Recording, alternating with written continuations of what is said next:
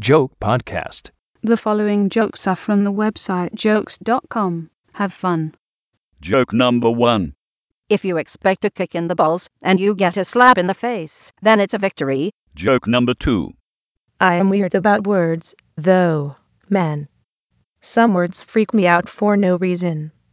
When people say fridge instead of refrigerator, I want to climb up on top of a water tower and pick people off with a shotgun. Joke number 3. You ever notice when you shoot someone with a gun, they do two things that are really annoying? It's true. They tell you that you shot them over and over again. I hate that. And then they tell you where you shot them over and over again. They're like, you shot my shoulder. I can't believe you shot my shoulder. My shoulder's been hit. And I'm like, that's where I was aiming. Joke number 4. I was in the bank the other day. I was online for about 45 minutes. I got bored.